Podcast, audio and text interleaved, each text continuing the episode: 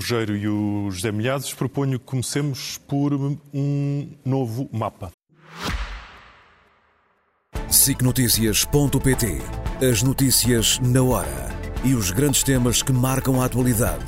Informação em primeiro lugar, no site e na app. Os programas, as reportagens, os espaços de opinião. Tudo em SICNotícias.pt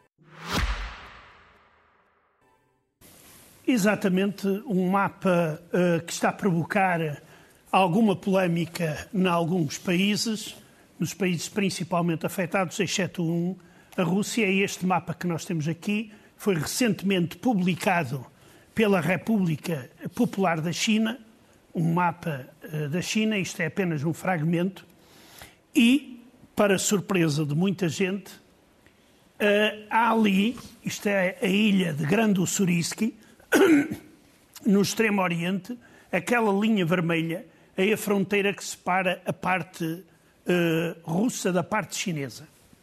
Uh, ora, o que acontece? No novo mapa, aquela linha deixa de aparecer e aquilo passa a ser território chinês.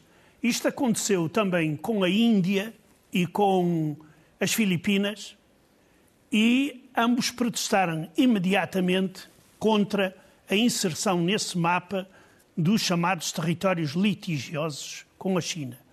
Na Rússia, a Rússia falou muito baixinho, praticamente não protestou, apenas disse: ah, existe um tratado de fronteira de, de 2008 e, por isso, uh, uh, não, não uh, reagiram. E isto eu acho um, um antecedente um bocado perigoso, porque periodicamente na China são publicados outros mapas, os chamados mapas antigos, onde uma parte significativa do extremo oriente russo e da Sibéria aparecem como chineses, quase até ao Polo Norte. Isto aqui, certamente, que a China poderá vir a aproveitar se se registrar um enfraquecimento da Rússia ou até mesmo a desintegração da Rússia. Isso constituirá um perigo para a soberania russa neste e noutros territórios da região. Nuno, vejamos como está a situação no terreno ou nos terrenos. É verdade. Eh, eu, se quisesse pôr numa frase, eu diria que o que se passou em agosto até ao dia de hoje, ao dia em que estamos a falar, é o de guerra de drones eh, generalizada por parte da Ucrânia, é um avanço não tão significativo como os Estados Unidos dizem em relação a Tokmat, portanto, digamos, eh, no sul. Resistência ucraniana em Kupiansk, a tal zona que os uh, russos tentam ocupar e que não conseguem, e que fica ainda parte ainda do, do Oblast de Kharkiv. Depois, uma espécie de um empate técnico em Bakhmut, quer dizer, os ucranianos controlam o sul, os russos controlam a cidade totalmente devastada e depois a Crimeia está a ser destruída, digamos, sistematicamente todos os dias. Eu trouxe um mapa, eh, este não é feito na China, eh, é um mapa, é um mapa caseiro, digamos assim, é, é um mapa em que tens a silhueta da Ucrânia azul, portanto tens ali o país a que chamamos Ucrânia, Uh, tens uh, aquelas estrelas uh, azuis e amarelas que são os ataques de drones ucranianos nos últimos dias e semanas a cidades russas, todos eles uh, sítios estratégicos, militares ou industriais ou uh, ligados à indústria eletrónica, como vamos ver. Eu cito estes alvos naquilo que eu chamo RU1, que é a Rússia 1, a Rússia principal, depois há o RU2, que é a Bielorrússia, que já perdeu praticamente todas as esperanças de soberania em relação à Rússia, portanto eu trato ali como uma espécie de Rússia 2.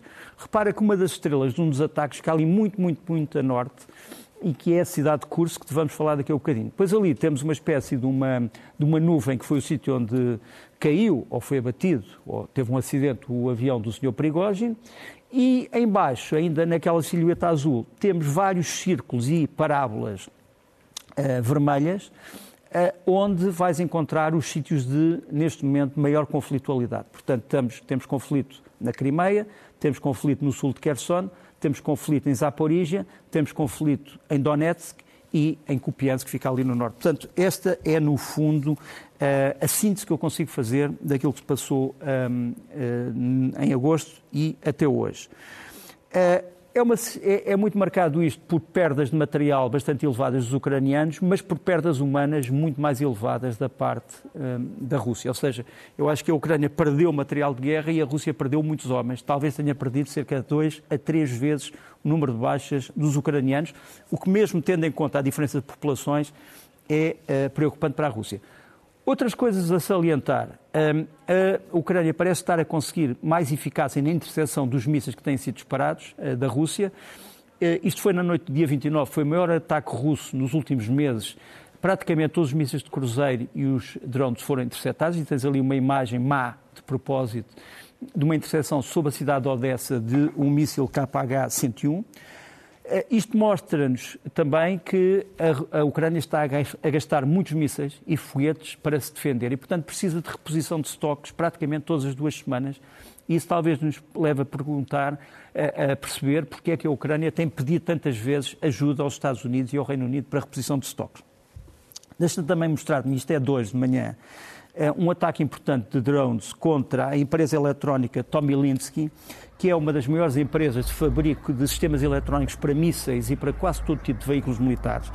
Fica em Liubetsky, para quem sabe, para, para quem não sabe, Liubetsky fica a cerca de 20, penso, 25 quilómetros a, a, a, leste de Moscovo. Uh, foi um ataque também surpreendente porque as pessoas em Moscovo não esperavam que este drone tivesse tido sucesso, já não tinha sido abatido. Deixa-me ainda mostrar-te um, o avanço das tropas ucranianas em Kherson, na margem, uh, digamos, esquerda do rio, portanto, a sul de Kherson, em que hastearam pela primeira vez a sua bandeira, pelo menos oficialmente aqui está, portanto, isto passa-se do outro lado do Dnipro, uh, na chamada zona das Dachas, portanto, a zona da, onde havia algumas moradias que foram neste momento ocupadas pelos ucranianos, depois, Feodósia, um ataque terrível ucraniano contra o nó de comunicações e o nó elétrico de Feodósia que fica na, Ucra... que fica na Crimeia, portanto, no, digamos, na zona uh, ocidental da Crimeia. Uh, um ataque devastador. Depois, uma cena que todos reconhecerão como surrealista, que são as pessoas a tomar banho em Nova Fedorovki, em, uh, na Crimeia, enquanto está a ser bombardeada uma base. Portanto, os banhos continuam, mas a base é destruída. E, por fim, Pskov, portanto, a tal, a, a tal cidade que fica já muito perto um, do, das Repúblicas Bálticas, onde foi destruído realmente, como nós vimos, uma base aérea uh, com a perda de aviões uh, Ilyushin 76. Repara, a Rússia só fabrica três aviões por ano deste tipo. E foram destruídos aparentemente quatro, uh, com três que não sabemos bem se terão ou não sido danificados. Temos ali a, a dimensão da explosão, depois em cima as três áreas que foram danificadas, portanto, a zona do combustível, que foi totalmente destruída, marcada a 1, a zona dos aviões, destruída, marcada a 2, a zona das defesas aéreas, marcada a 3, também destruída, e depois temos a prova de que realmente esses aviões foram consumidos. Os ucranianos não só destruíram, mas conseguiram mostrar um drone onde se viu a destruição de um dos aviões. Temos aqui à direita agora, uh, acho que é possível mostrar, portanto, temos ali em cima uh, um drone ucraniano que, para além de ter destruído, filmou também a destruição e temos um dos Ilyushin 76. Neste caso não é um avião de transporte, é um avião de reabastecimento no ar, o que torna a perda ainda mais irreparável para os russos. Passemos a falar de uh, oposição a Putin, os ameaças. É verdade. Uh, aconteceu muita coisa em agosto. Uh, continuam as perseguições à chamada uh, oposição liberal, embora ela praticamente já esteja toda no estrangeiro ou na prisão.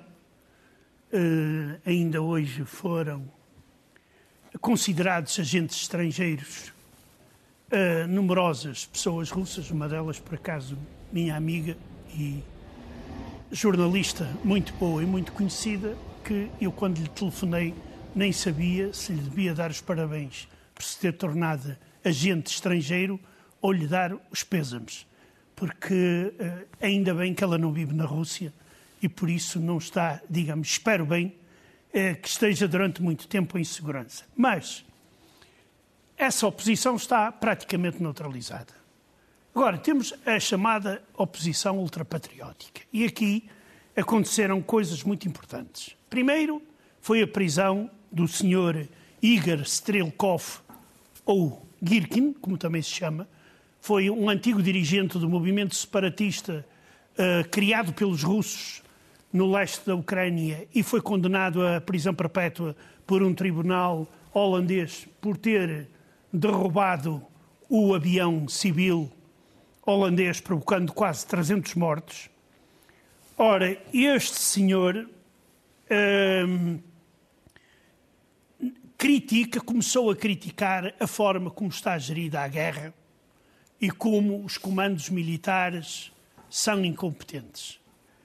Ele foi preso, foi prolongada a pena de prisão preventiva e agora ele ontem teve, eu acho que teve uma ideia muito triste. Foi anunciar que será candidato a presidente da Rússia. Eu espero que isto não, não o transforme no Navalny da extrema-direita. Ou seja, não fique na prisão por muito bons anos. Bem, sobre o Prigozhin, nós também já sabemos o que aconteceu. O avião foi derrubado. Uh, era expectável, porque o levantamento militar, uh, Putin não perdoa daquelas coisas, e levou o levantamento militar à queda fatal de uh, Prigozhin. Agora, chegou a vez daquilo que nós estávamos a ver aqui, deste vídeo, que são os bloggers que eram bloggers pró-guerra. Não, eram, não são bloggers da, digamos, contra a guerra. Eles podem é criticar é a forma como a guerra está a ser conduzida e exigirem uh, uh, uh, mais, mais força, mais poder e etc.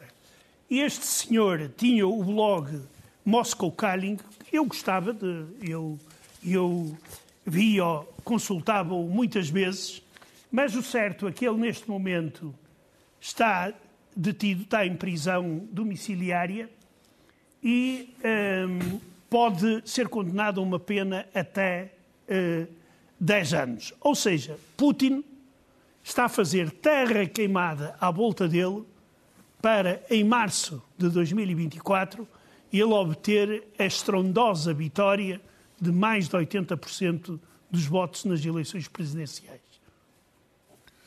Voltamos a falar da Ucrânia, Nuno, eh, de armamento, que a Ucrânia não depende só do estrangeiro. Não, e aliás, eh, cada vez mais temos responsáveis ucranianos a dizer nós temos que desenvolver as nossas armas porque nós nunca sabemos até onde é que vai, eh, quer dizer, ninguém vai dizer que vai acabar a solidariedade ocidental em relação à Ucrânia. Mas a Ucrânia sabe que os seus problemas têm que ser decididos por eles próprios. Quer dizer, eh, a Ucrânia não vai depender eternamente dos Estados Unidos, eh, da Alemanha, do Reino Unido e dos outros países. Sobretudo numa coisa, é que a Ucrânia sabe que os centros de decisão que estão a atacar a Ucrânia estão fora da Ucrânia, estão na Rússia. E, portanto, a Ucrânia tem uh, que fazer uma coisa, tem que destruir esses centros ou impedi-los de atuar. Portanto, digamos que se a Ucrânia ataca um aeroporto militar de onde saem bombardeiros, ou se ataca um centro de comando em Moscou, Uh, enfim, todos nós acharemos que é provavelmente legítima defesa. Uh, mas há muitos países ocidentais, como sabes, que acham que não. Podem atacar tudo o que quiserem, mas não entram na Rússia. E, portanto, a Ucrânia, nesse aspecto, já pensou na sua vida e disse, mesmo com o risco de termos hoje menos armas de fora, temos que desenvolver o nosso, digamos assim, o nosso arsenal, uh, chamemos, chamemos assim. E isto começa logo pelo desenvolvimento dos mísseis e dos drones de longo alcance, que os ucranianos, ucranianos acham que são essenciais para qualquer tipo de vitória no terreno. E a vitória para a Ucrânia não é a invasão da Rússia, a vitória para a Ucrânia é a desocupação da Ucrânia. Mas para isso for preciso atacar a Rússia, tem que o fazer. Esta é a doutrina eh, ucraniana. Um dos primeiros mísseis que nós sabemos que está a ser desenvolvido, uh, o vídeo é muito curto, é o, a versão terra-terra do míssil Neptune, que destruiu o cruzador Moscovo. Uh, eles chamam isto o Neptune 2NV, portanto, versão terrestre. Eh, este eh, míssil provavelmente foi usado em ataques recentes contra a Crimeia, embora não saibamos, mas eh, o material ocidental continua a chegar. Quer dizer, nós temos aqui, por exemplo, uma imagem de uma visita a uma fábrica alemã em Kiel, da parte do embaixador ucraniano na Alemanha, Alexei Makiev. Eh, aqui estão a ser fabricados a nova coqueluche da artilharia ucraniana, talvez o obus autopropulsado mais moderno do mundo, o, o RCH-155. O que é que acontece com estas peças? É que é material que a Ucrânia está a pagar. Isto já não é material doado, é material pago. Portanto, a Ucrânia contrai empréstimos e paga este material, que é material de ponta. Sabemos também que os ucranianos receberam agora este míssil, o Força Aérea Portuguesa conhece muito bem, numa versão mais avançada, eh, é o IM-9M Sidewinder, é um míssil ar-ar, portanto, que em princípio é utilizado por aviões do tipo F-16.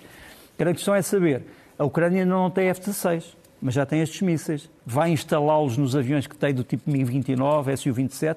É grande, é a grande dúvida. Ou vai utilizar isto numa outra versão? Não sabemos, mas continuam a ser, um, um, continuam a ser fornecidos.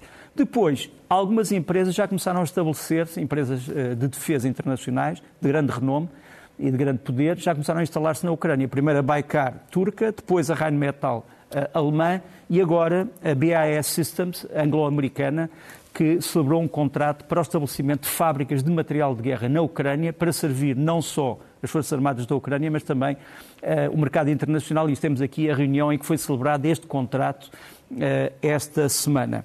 Por fim, uh, rumor de que este homem que vamos ver aqui à esquerda é o novo Ministro da Defesa da Ucrânia.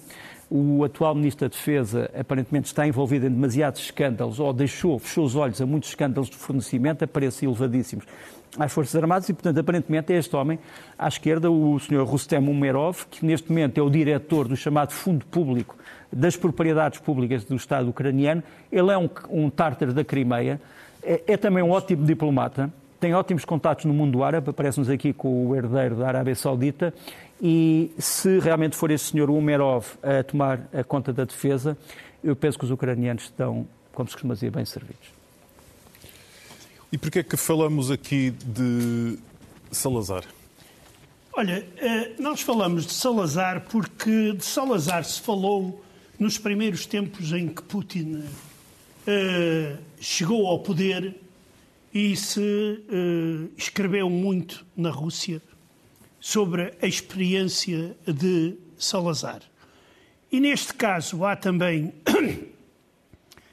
uma coisa muito importante, ainda Putin não era presidente, era primeiro-ministro, quando foram transladados para Moscou os restos mortais de um filósofo chamado Ivan Ilin, que é citado a torto e a direito por Putin e por os seus e, e também pelos ultrapatriotas. Este homem teve um destino bastante dramático.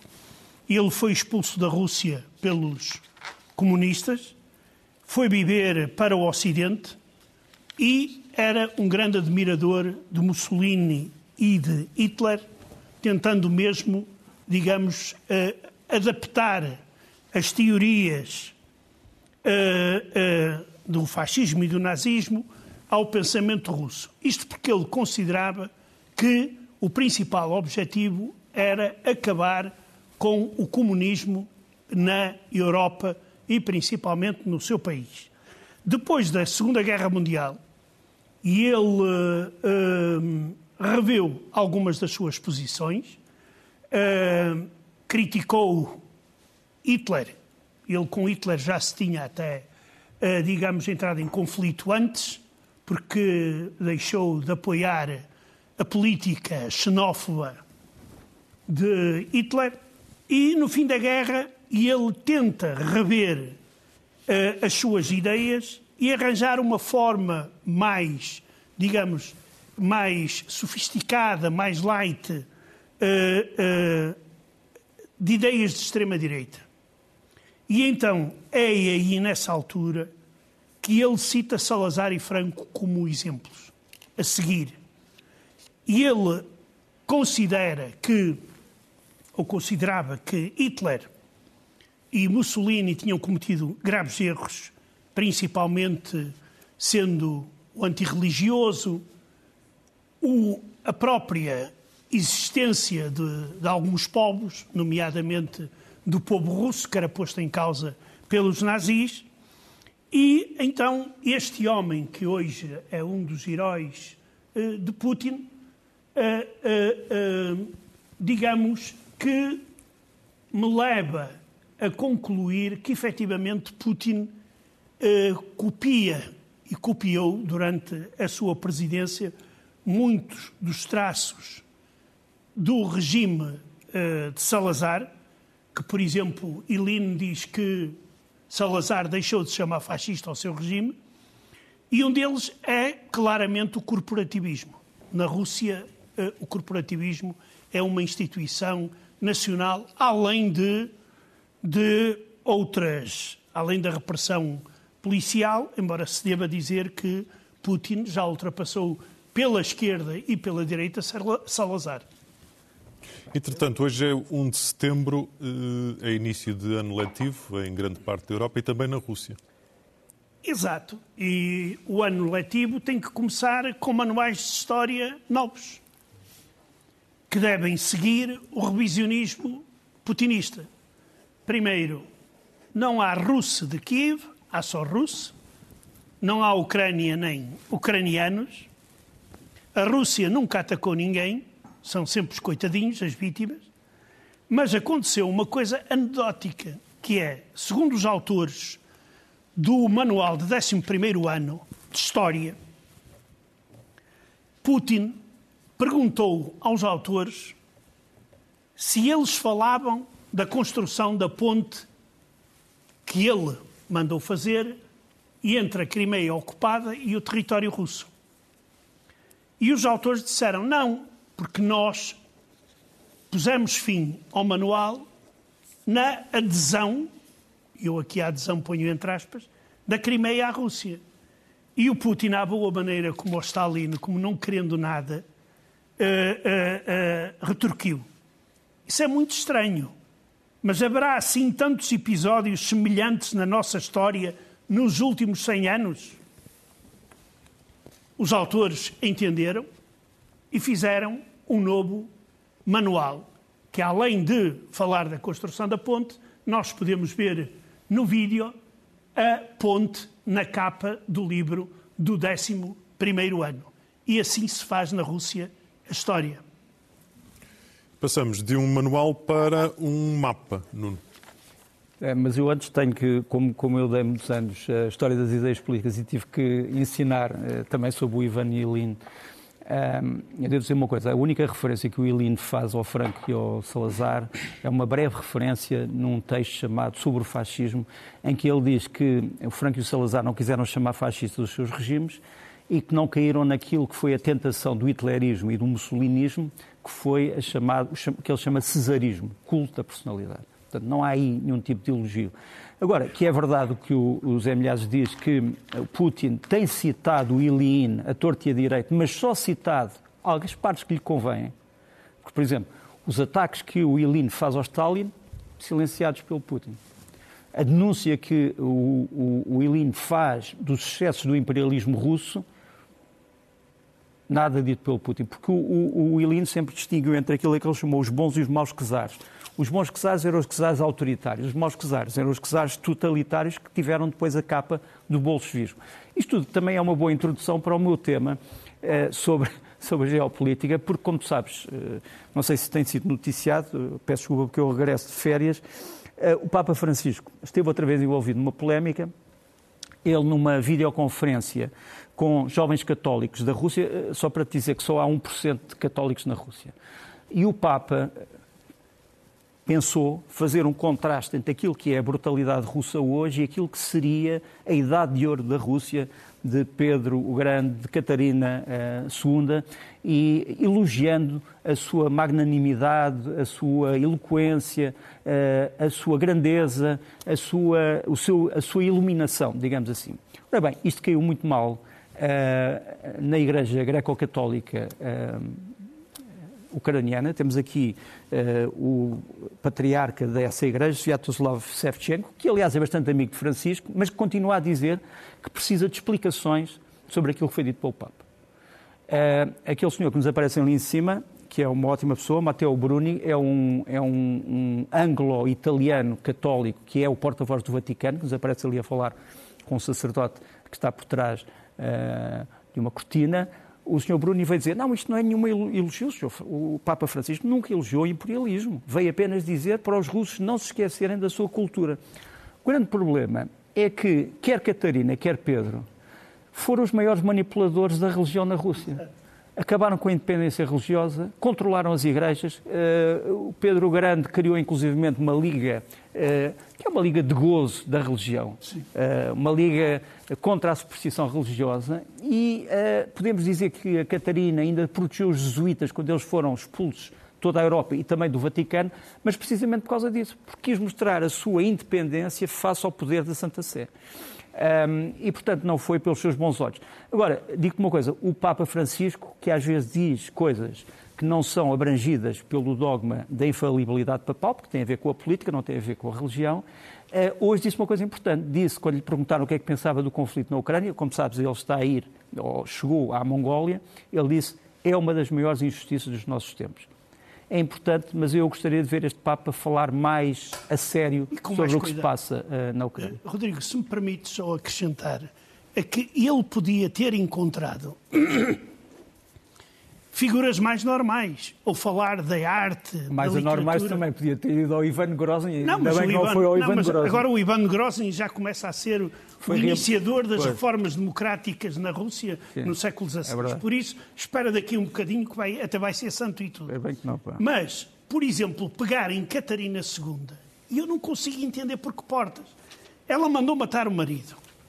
Quanto à vida de, sexual de Catarina II, Basta ler um soneto do nosso, do nosso Bocage. A Catarina alargou a servidão da gleba a todos os camponeses.